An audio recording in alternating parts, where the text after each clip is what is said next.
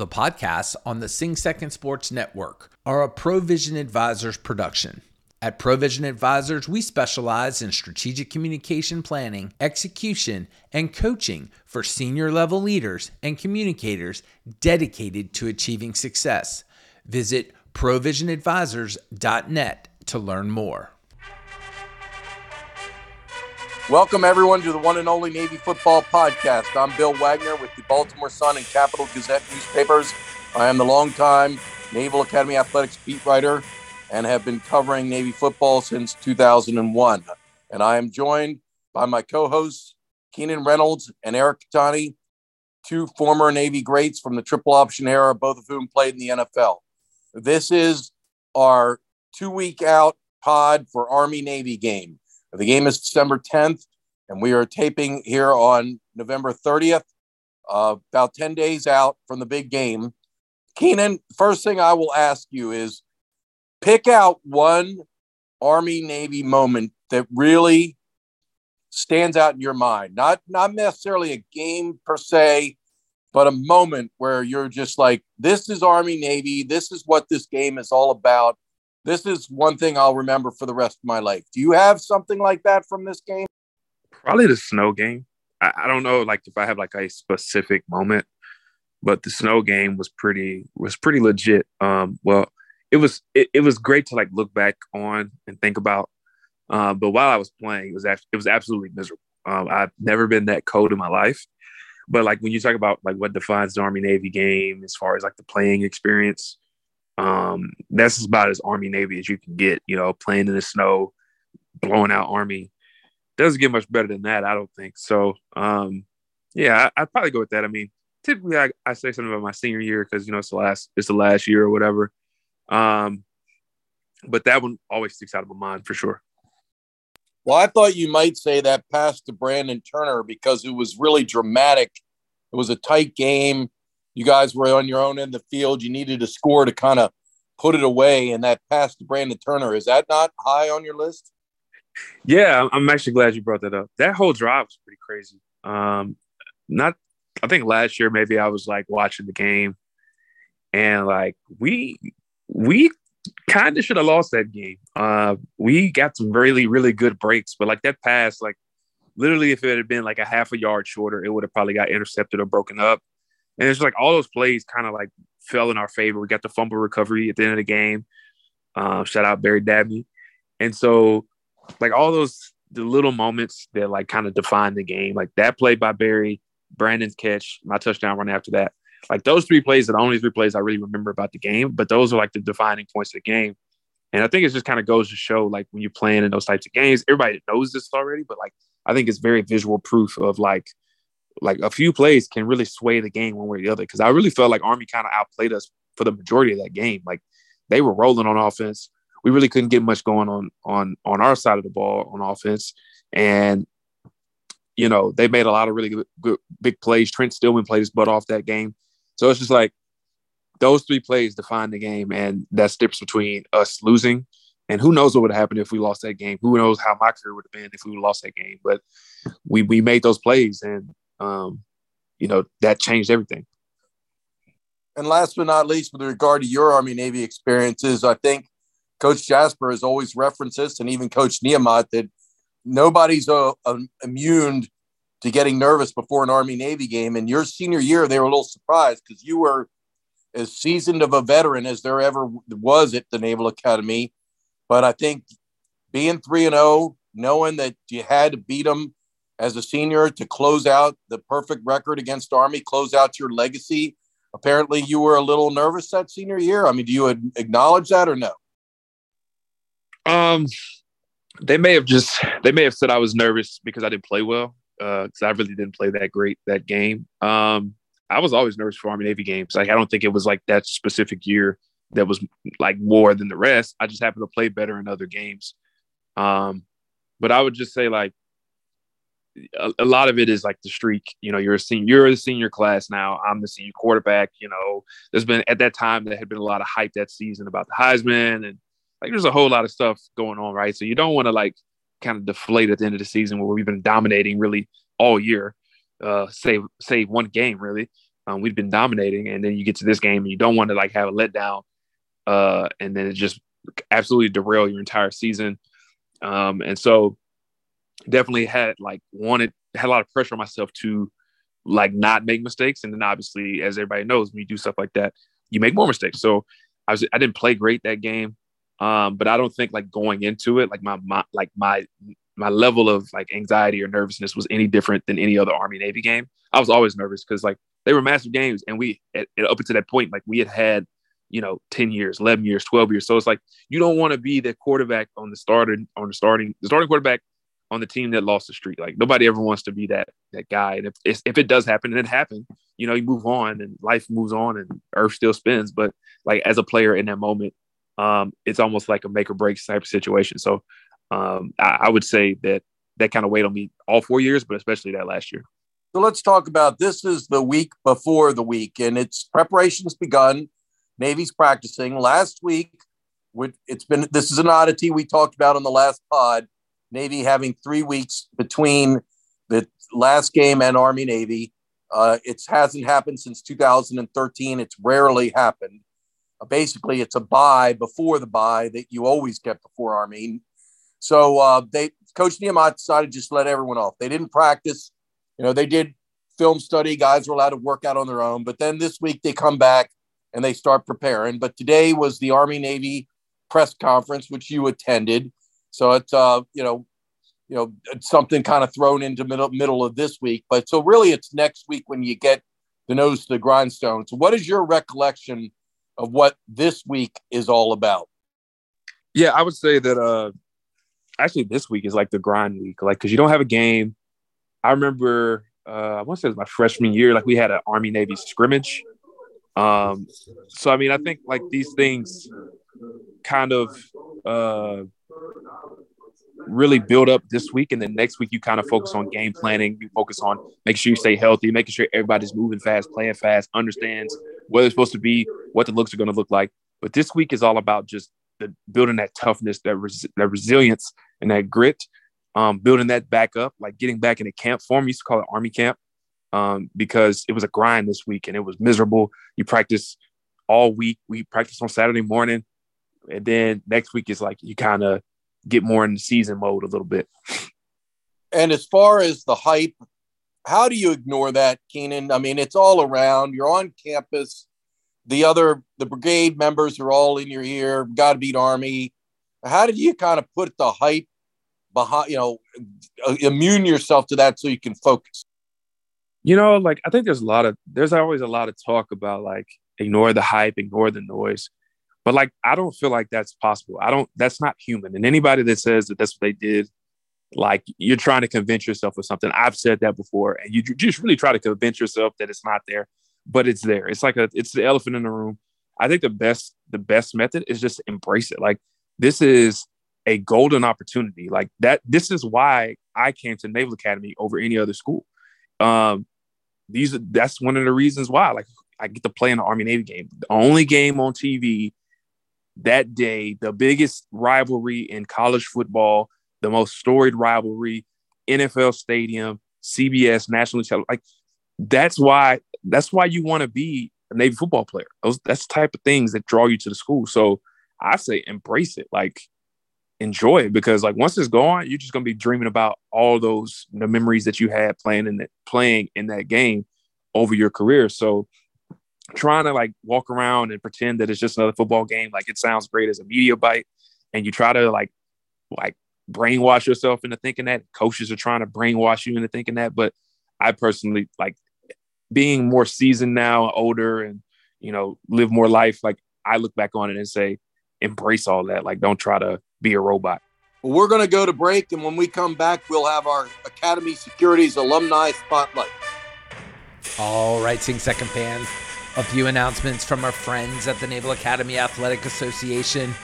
While the next 2 weeks will be largely about beating Army and getting ready for the big game in Philadelphia, we have to remember that we are in the thick of men's and women's basketball, and that means that you can still get your season tickets for both the men and the women by going over to NavySports.com or calling 1-800-US4-NAVY. And while you're on NavySports.com, be sure to check out the Kid Shipman Club for your junior Navy fans. That's right, the Kid Shipman Club is the official kids club of Navy Athletics. For just $20, your membership includes exclusive gifts, free tickets to Navy sporting events, a birthday card from Bill the Goat, and more. So get on over to NavySports.com, get those basketball season tickets, sign up for the Kid Shipman Club, get ready to beat Army, and don't miss our next couple interviews. Now back to the pod. Welcome back to the pod, and it is now time for our Academy Securities Alumni Spotlight. We want to thank Academy Securities, which is the company founded and operated by Navy great Phil McConkey. Tonight, we are so honored to be joined by a Navy football legend, one of the best, one of the greatest, Eddie Myers, tailback. His name still is all over the Navy football record book. My podcast partner, Kenan Reynolds, is the all-time leader and career rushing with 4,559 yards.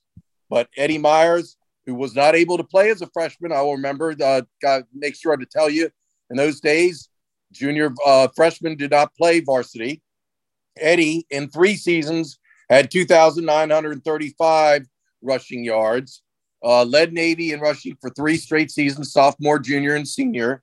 And one of Eddie's great accomplishments, maybe one of the, he may consider his greatest game, I don't know, was when he had 278 rushing yards in the Army-Navy game. And Eddie, let's talk about that game first and foremost. What happened in that game? Why were they, you just ripping off yardage and they said we're going to feed the beast, just keep giving them the ball, or was it a poor weather day and it was going to be a ground game no matter what? Or had this been what Navy had been doing all season, just feeding you the rock? Thank you, Bill, for the introduction. And that game, that was 1979, a lot of years ago, and that game still rings. I still have a lot of memories from that game. One of the first things is that, as I remember it, it was a very crisp day. I remember, and that was the last game that was played at the old Franklin Field in Philadelphia, where they still had wooden goalposts. So, but we were out there. We got to the game the day before, as we normally did back then, and got a chance to walk the field. And I remember walking next to George. George Welch was my coach then. I remember walking next to George, and he turns and looks at me and says, "It's going to be a fast track." It's a grass field, right? So, but he says it's going to be a fast track because the ground was a little hard. And as I said, it was a crisp day, but yeah, they just, at the end of the day, really, I don't remember a lot of things that I did because, a lot of what I did back then, I would get just be in the moment and be so uniquely focused. They just fed me the rock time after time after time. And I just kept just ripping off as many yards as I can get. I had always looked forward to the Army-Navy game. I always wanted to play in the Army-Navy game. Felt that was the biggest game, the biggest rivalry in the country. Still is, or should I say, I feel it still is, especially when I see my West Point counterparts and even my Air Force counterparts. They all know that the Army-Navy game is still the biggest game ever for anybody. So, it was a hell of a day. It was a hell of a day. Well, in 1979, Navy defeated Army 31-7. Eddie was 3-1 against Army, but he played in three games because, as I said, in those days, plebes did not play varsity. Eddie he was 3-0-1. I misspoke. Eddie has forbidden me to speak about the senior year game. He will not talk about it. Suffice to say, all you need to know is that game ended in a 3-3 tie, and Eddie does not like to talk about it. So let's talk about something happier. Your time at Navy, you know, I don't know the circumstances of what schools you considered. You had to have been highly recruited, as good as you were. I'm sure you had other options. What led you to the Naval Academy? And as you sit here all these years since your graduation, I know you don't regret it, Eddie. No, there's no regret. There has never been a regret from my standpoint, mentally, physically, or in my heart. The Naval Academy gave me an opportunity to play ball, honestly, Division I football, which is what I wanted to do. Honestly, when I came out of New Jersey, a big high school in New Jersey, but I was an all-state linebacker when I was coming out of high school.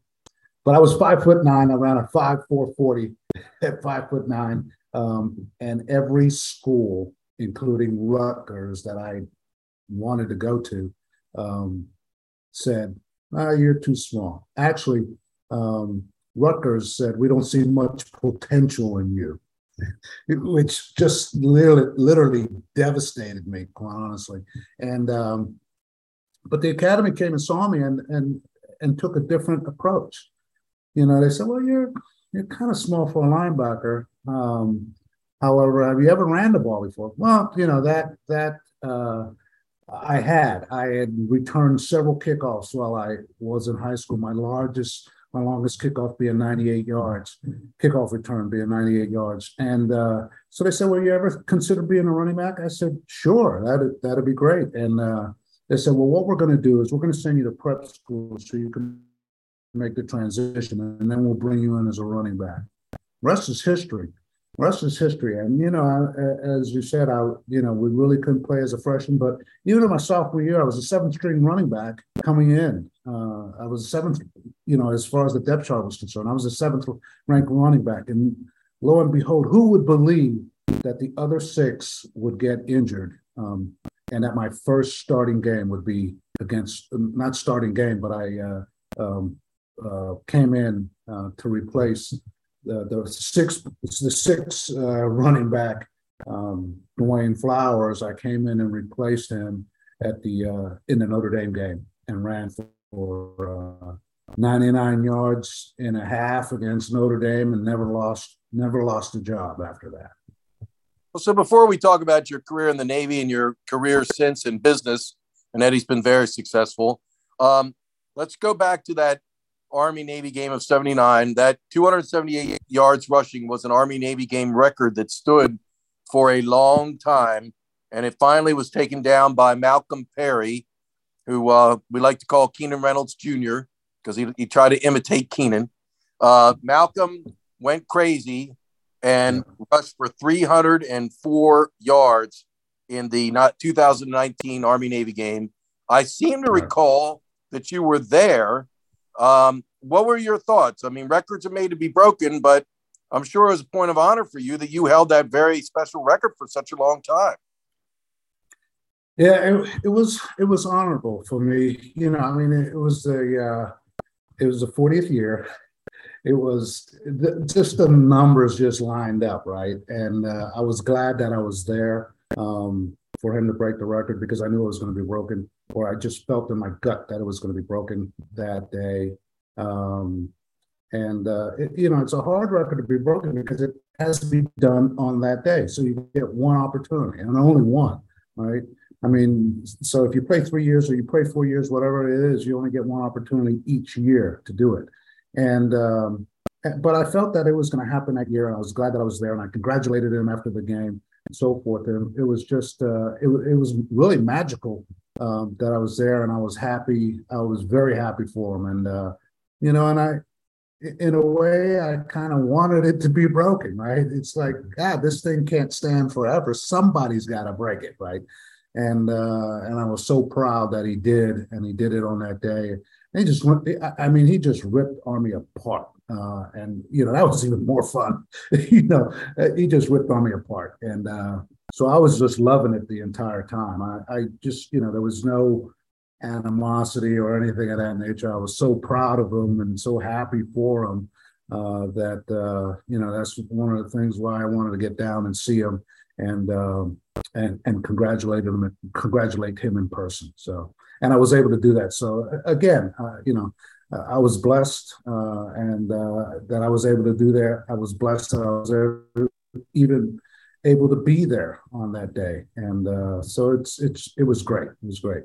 And, for it to stand 40 years, that's great, because my number was number 40. So I don't mind it being broken after 40 years. Well, so as someone else whose name is all throughout this record book, and it's funny, is I look through the record book, especially the rushing categories, career, season, game. So often it's Kenan Reynolds, Malcolm Perry, Eddie Myers. They're all in this little grouping of special players. Kenan, jump in here. I was curious, what was the most rushing yards you had against Army? We already talked about how Craig Candido had 6 rushing touchdowns against Army. But kind of jump in here and talk to Ed. Yeah, I don't think I ever broke the 200 barrier. So, I mean, that it's wildly impressive what Eddie and Malcolm were able to do. 200 plus yards against Army. Like, I don't think people realize, first of all, how hard that game is. And so to be able to do that on that stage at that time, when we just talked about, playing that game and how important it is, I mean, that's mind-blowingly impressive from somebody who has played in the game. And so I think my question to you is less football related and more so like after the game. And one thing that I've learned throughout my transition, and I talked about on this podcast, is like they talk about the brotherhood, they talk about Navy football alumni sticking together, but I would really love to hear like any story or personal stories you have about how that kind of came true for you in your life after the Navy, after football, where you were able to pick up the phone and lean on somebody that played before you, played with you in the next phase of life after ball, after the military. Well, it hasn't been, and thank you for that question, Kenan. I mean, it's as I said earlier, the one thing that joins us, and as you know, and I think you have a sense for, the one thing that joins all of us together is our sense of responsibility and us and what we do and what we've done and that joint experience. I've got a number of friends that were Rangers, and I tell them I tell them you guys were basically just Marines, right? Because they want to say, hey, how good they were as Rangers. I said, well, every basic Marine is a Ranger, right? Because we do all the things you do and then some, right? And I was a Marine, so but I've got a number of friends that are Rangers that went to West Point, and it's great to be able to call somebody and say, hey, look, and have that bond, and you have that bond, and ask them for something, ask them to do something, and feel confident that it's going to get done at the end of the day. And I only feel that with guys that I went to the academy with, guys that went to West Point, and guys that went to Air Force. If I ask you to do something that I know that it's going to get done. And that's been consistent throughout my entire career, whether I'm asking for help or I'm just asking to meet somebody. They will call you back immediately because you went to the academy. They will call you back immediately because you went to West Point. They will call you back immediately because you went to the Air Force Academy. And that doesn't happen. But because you have that joint experience where they feel that we have a brotherhood outside of just being naval officers or Marine Corps officers or military officers, that we're kind of bound to help each other whenever we can and at any point in time in our lives. And I see that time and again, and it's just great to have that feeling and confident that you can call one of your brothers from the other forces or from the military and they're going to help you out at the end of the day. So Eddie served in the Marine Corps, as he had mentioned, but Eddie also had an NFL opportunity, spent time with the Atlanta Falcons. Eddie, why don't you tell us about those years after graduation when you were kind of dual pursuing Marine Corps training and your opportunity with the Falcons? And I think we've talked about this before, but I mean, I think things were going fairly well with the Falcons, and then it didn't work out enough that you ended up being able to stick with them. Kind of tell us about those years and how it all transpired. Yeah, thank you for that question, Bill. You know, my year, I ended up spending 6 years with the Alana Falcons, and you know they wanted me to play every year. Basically, every year I went to training camp, and every year they said, "Hey, look, you back to the Marine Corps." The Marine Corps, and the Commandant of the Marine Corps said that, "Hey, look, that I would not be able to play during the regular season." That was basically it. That's how that happened. He said I just couldn't play regular season, but by the same token, I had other officers around me that went to the academy or went to the Naval Academy, and they helped me out. They helped me get to training camp. They made sure I could spend as much time at training camp as I could, and work with me so that I would be able to do that every year. And I came back for the.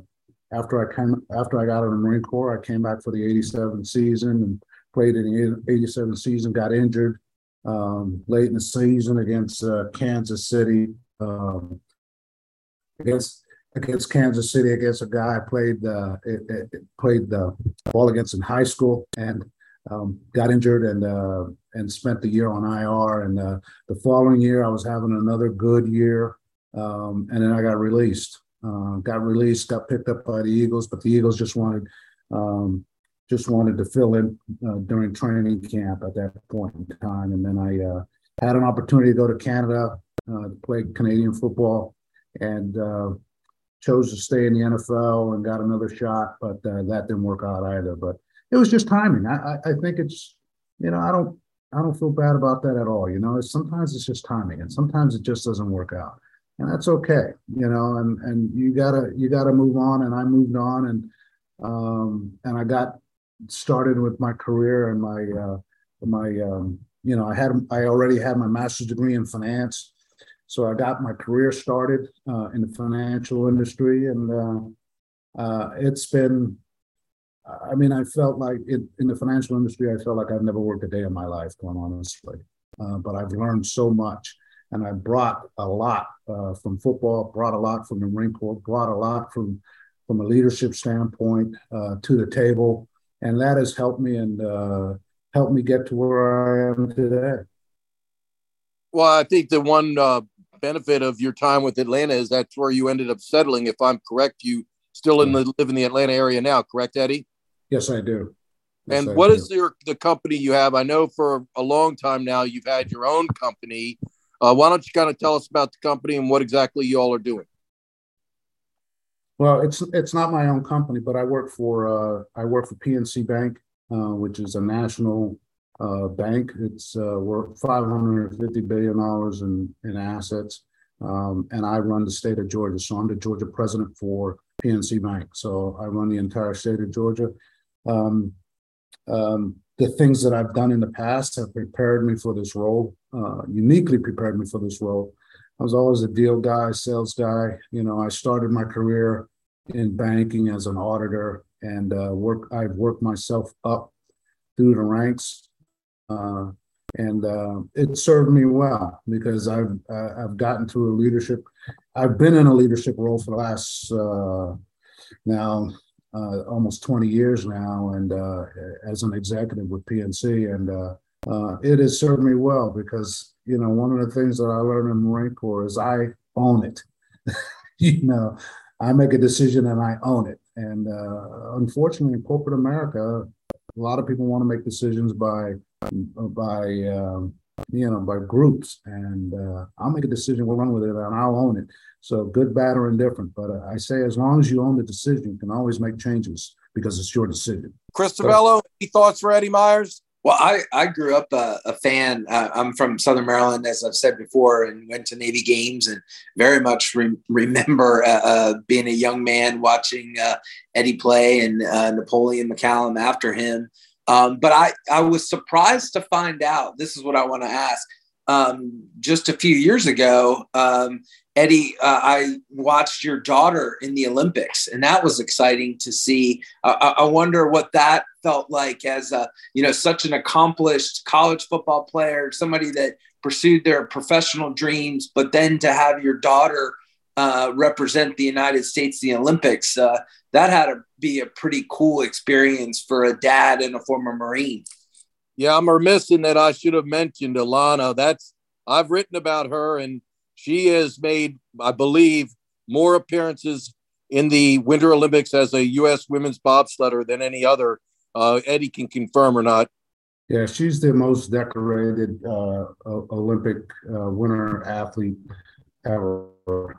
She's the most decorated bobsledder that ever. I mean, she's been in 4 Olympics with 5 Olympic medals, and 2 bronze and 3 silvers. And I tell you what, the first time she went to the Olympics was in 2010, if I remember correctly. It was just such a surreal experience. I mean, and to go through 4 Winter Olympics with her has been very, very exciting. I mean, and to follow her around the country or around the world, quite honestly, in racing, which my wife and I have, has been just a great experience. She's taken what I've been able to give her and taken it to a different level. I am not that tough. I'm not that fast. I'm not that strong, and I am not that tough mentally or otherwise. But there's a lot of things that she reminds me of how I am. During practices, I was always very, very cerebral. I'm thinking about every aspect of the game. And, you know, even when I was in the NFL, I would think about every aspect of the game, and I would know what every other player had to do, what every other player's role was on a per play basis. And so I was very cerebral, but when it came game time, I just let it rip. I would let it rip. And I remember in college, George would say, well, you can't do that. And in practice, I'm like, okay, well, and then I'd end up doing it in the game. And he said, how'd you do that? And I said, I didn't know that I did that. Right. At the end of the day, the best experience that I've ever had is supporting and carrying my daughter's bags as she was an Olympic athlete. And that's been the greatest experience of my life, quite honestly. Once again, we appreciate Eddie Myers joining us for the Academy Securities Alumni Spotlight. We will now hear our exclusive interview with Navy head coach Ken Niumatalolo. Coach, why don't you just quickly assess the season to date? There's been ups, there's been downs, but how do you feel going into the biggest game of the season? Well, I like where we're at right now. I feel like we're playing our best football. Going into our last 3 games, probably the toughest part of our schedule, with Cincinnati, Notre Dame, and also with UCF last week. I thought, we're playing our best football game, our best football going to the game. So that's encouraging. Like you said, there's been some ups and downs this year. We unfortunately close on games, but not close enough to win games. But just been encouraged by the way our guys have continued to battle. And like where we're at this point of the season heading into this game. So obviously, as we have always discussed, this is a real physical battle. Coach Newberry was telling us last week, you always say the same, that this game is won at the line of scrimmage. Whoever can win the line of scrimmage on both sides of the ball is usually going to win the game. These last 3 games that you mentioned, Cincinnati, Notre Dame, Central Florida, all opponents that are very big up front on both sides of the ball. You must feel battle-tested and ready for this, ultimately the very most difficult test of the season, trying to win a physical battle with Army. Well, you like going into the game that you played, 3 physical games with 3 teams that like to run football. But obviously, schematically, what Army does is different than what, Cincinnati, Notre Dame, and UCF does. But, we're familiar with what they do. So that helps us. It's might be foreign to other people, but, we have a pretty good idea of what they like to do and what they want to do. Sure, they have some variations. They always do, just like how we will. And, we're always Everybody has wrinkles in football. That's part of it. But, you know, you also don't stray too far away from who you are. So, yes, it's going to be a physical game, which we feel like the last three games or the season's helped us with. You know, we feel like we've had a tough schedule. You know, going into the season, it was the third toughest schedule. And this year, going into the season, our schedule is number one. So we recognize there's going to be a tough schedule. These last three games have been tough, but feel like it's prepared us physicality-wise. But obviously what Army does is different.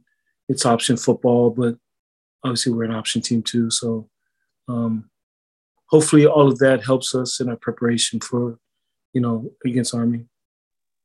Well, before I turn it over to my co-host, Eric Catani, former Navy great, I want you to know that on this pod, he talks a lot still about how Ricky Dobbs should have given the ball to the fullback more often. 15 years after he graduated, he's still talking about that. Coach, what do you think of that? Well, obviously, Eric was a great, great fullback. Ricky was a great quarterback. Ricky might have missed some reads. He also won a ton of games, and he beat the Irish twice. So, you know, as a quarterback, he's done some things nobody else done, but he probably did miss some reads. Well, Coach, I learned a ton from you, not just on the football field, but off the football field. You always talk about servant leadership, and I've always taken that from you, and a bunch of players have as well, not just, you know, in the fleet, but also in the civilian world. Also accountability, and then doing your job. You talk about it all the time. And my first day in the New England Patriots, you walk down the facility and, you know, there's four things, right? And, you walk in the door. One of the things is do your job. So I thank you very much for doing that for me, and also continue with the players. And one of the stories that I always thought about is, like, you know, if everybody's listening, is Coach Nehemiah is very even-keeled, you know, doesn't show much temper. Coach Jasper pulled us in the office one time, and he's like, guys, I'm going to show you why Coach Neiman is like this. And you probably know I'm going to say it was Coach was a quarterback at University of Hawaii, and he threw interception. And and you see him, just the guy running down the sideline, and then he runs out of bounds. And then, you know, the play's usually over then. Nope, Coach Nehemiah runs through and tackles him. I mean, like, takes his head off, and I remember telling him, this is why I'm like this, guys. And I'm like, I know not to be on the bad side of that. So, you know, even after, you know, graduating 2009, I remember stuff like that. And then back to Bill's thing, as Coach has always said this when I was there, which kind of, you know, resonated with me, is the Navy triple option always gets better when the leaves turn colors and start to fall. And I think that's true in so many points of, you know, the offensive line is getting better. The quarterback and the fullbacks, their mesh is better. The A-backs are getting the pitches. Everybody's kind of moving in the full cylinders. And you've seen that, especially with this young team, the past three games, Cincy, ND, and UCF, like, you guys are looking good at such a young age, too. And it's, you know, it's not tied to the quarterback. It's X, and he's new to it. And he's such a good athlete. And you can see Dawa playing really well. Offensive line are getting the block. Wide receivers, Coach Okai is doing a great job getting those guys to the second level. And then Coach talked about this, and she actually showed film to the trustees of, you know, some of the small plays that we've missed is, you know, offensive line, cut block in Cincinnati, missing the pretty much the game-winning touchdown. Air Force missing some small things. And, you know, a lot of the listeners aren't really watching in detail of what, you know, we watch, and the coaches especially watch. So I appreciate everything you've done. And I look forward to, one, not playing a number one schedule or a number three schedule, and having a little easier schedule next year, for our guys can compete, because NIL and the transfer portal are brutal for not just Navy, Air Force, Army, but the entire NCAA. Yeah, thank you, Eric. Thank you. I mean, first I want to say, man, you still bowled up, man. It's hard to look at you because you see your pipe over there, man. Still rocked up, man. But I appreciate that. I appreciate saying that, and you know, and I will say this. I mean, obviously you're included. It's one of the reasons I stayed here. We got great young men, and I love coaching them. And part of it is, you know, when these close games, we have to do our job. You know, that's a big part of it. You know, Wags talked about making sure that we, you know, we're really good at running football and stopping the run, but we got to have perfect eyes too in the back end. You know what I mean? Make sure we don't get any cheap ones because our eyes are in the wrong place. And that's always the case. And, you know, in service academy games, taking care of the football, you know, all those things are kind of important. They are important. It's the biggest thing that we always talk about, protecting the brotherhood. But I'm encouraged because our guys, I mean, just the season didn't go the way we wanted, obviously, in the beginning part, but our guys continue to battle, and I'm just encouraged where we're at. And like you said, Eric, I mean, we got a lot of young guys that are playing really well right now. X is operating at a high level. Dawa, like you said, and, you know, Tom, when he's in there, those guys are doing really good things. But, you know, yeah, you know, if you can take one to the house against the Irish, I mean, that's pretty good, because obviously we know how those guys can run. But we know this is going to be a dogfight too. It always is. You throw out the records, you know, you just come ready to play. So we got 2 weeks, and hopefully we'll be prepared. But you've been in a lot of these, you know what I mean? You know how they are, so they're.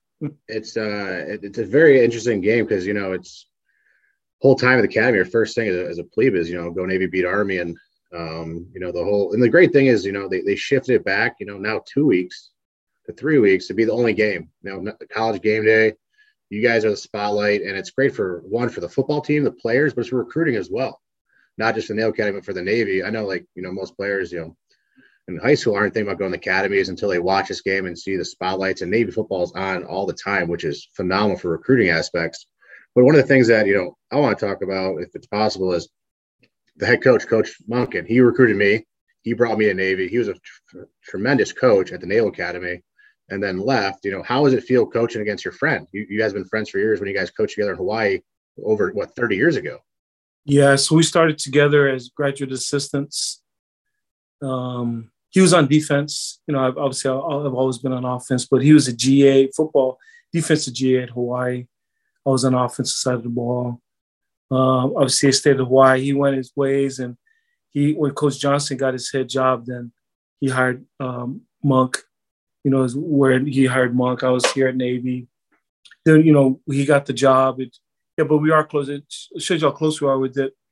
You know, when he was getting the job at Army, he called me on it, and we were talking. I still remember, because actually you were playing. We were in Hawaii, getting ready to play Hawaii, and he was calling me about it, and, you know, what my thoughts were about taking Army job. And I was happy for him, but I also told him, well, you recognize you're going to a rival. And yeah. And be honest with you, our relationship, so to speak, has been put on hold until we're done coaching. Well, you know what I mean? That's normal, though. Yeah, it just, I mean, Monk and I, like I said, we're good friends, and I know when it's over, we'll become friends again. But it's not like we're, you know, getting together for barbecues or. Well, yeah, you're competing in all realms, recruiting kids, finding kids. You're like the kids that go to the academy. There's very few. West Point, Air Force, Stanford, Notre Dame, those guys, and you gotta find the best ones and get them. So it's always a challenge. I get that. And so, like I said, I'm at Navy, he's at Army. You know, we're both pulling for our own programs, you know what I mean? But we, our friendship for now is kind of, like you said, we're not the same. It's not the same, you know, we don't call each other and, you know, stuff like that. It's just different now. But, I mean, it's just the way it is when you're at two rival schools, you know? Yeah, and Bill, coach is so competitive. When I was a GA, he used to beat my butt in tennis so bad. He was making me run around the court, making me look like a fool. So coaches are still a phenomenal athlete. So don't get wrong with that. Yeah, I don't know about that, but appreciate it, man.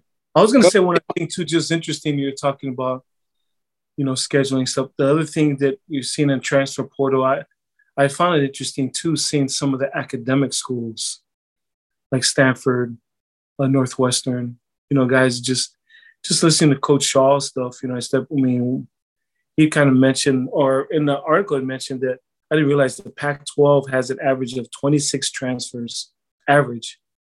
And I guess Stanford had one, you know what I mean? And so it's getting hard. It's hard to compete because you're assembling teams. Like the team that Coach Riley has at I mean, obviously a phenomenal coach, and he's doing a great job at SC.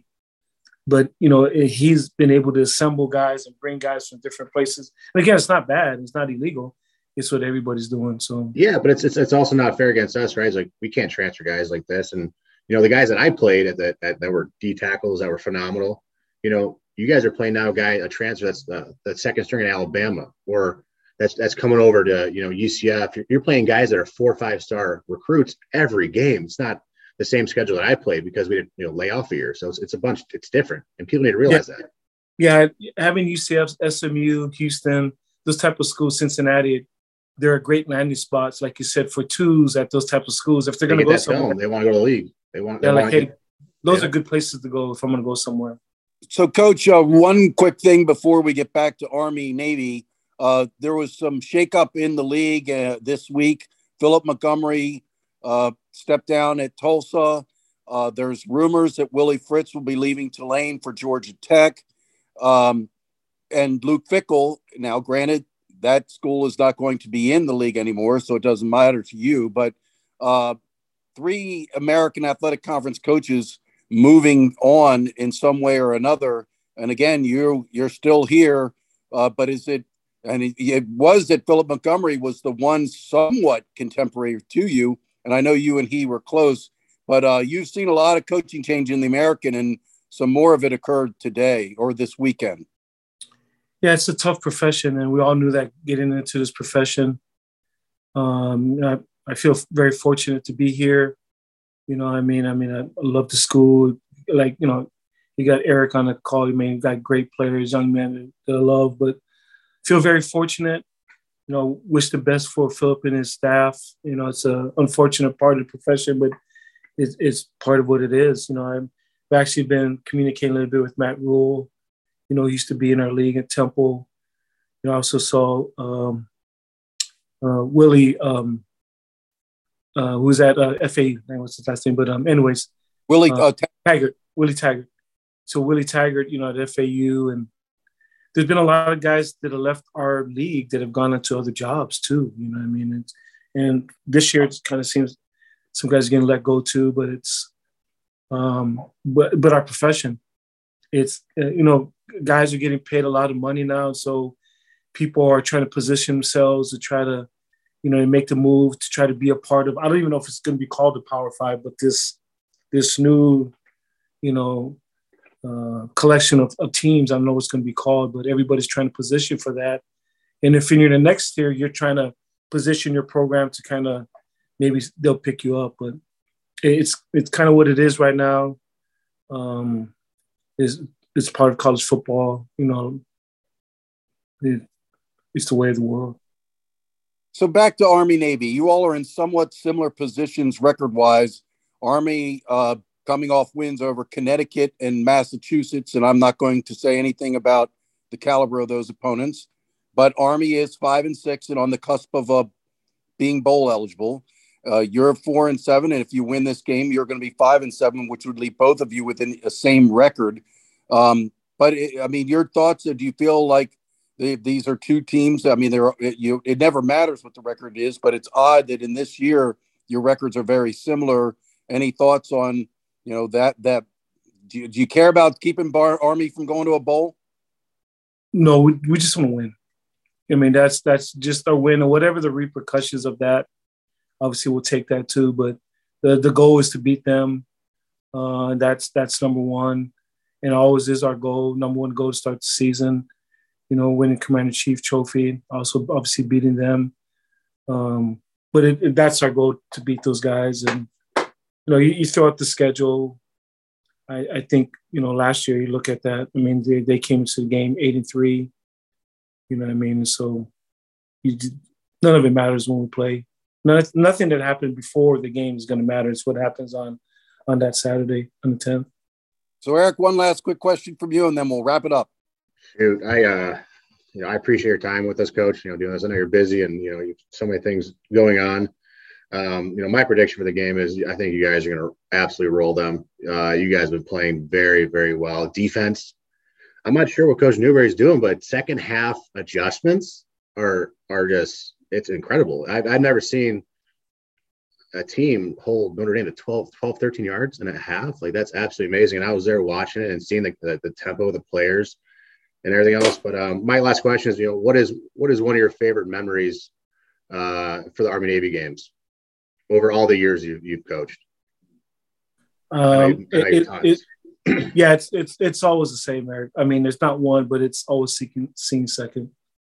You know what I mean? It never gets old. It doesn't. It's always like the first time you did it. And so, yeah, it's always fun seeing the players jump up on with the midshipmen and stand there. I saw players do that. Reggie Campbell, and Reggie was actually with the orchestra for it the whole time, and it was just, for me, that game is just iconic in my memory, and also, you know, beating Notre Dame. But Army Navy holds a true value in my heart. So I appreciate your time, Coach. I really do. Thank you. All right, brother. Great seeing you, Eric. Thanks, Wags. Thanks, Coach. Well, that closes out our pod for tonight. We'll be back next week to really get into the nuts and bolts and break down the big Army-Navy game.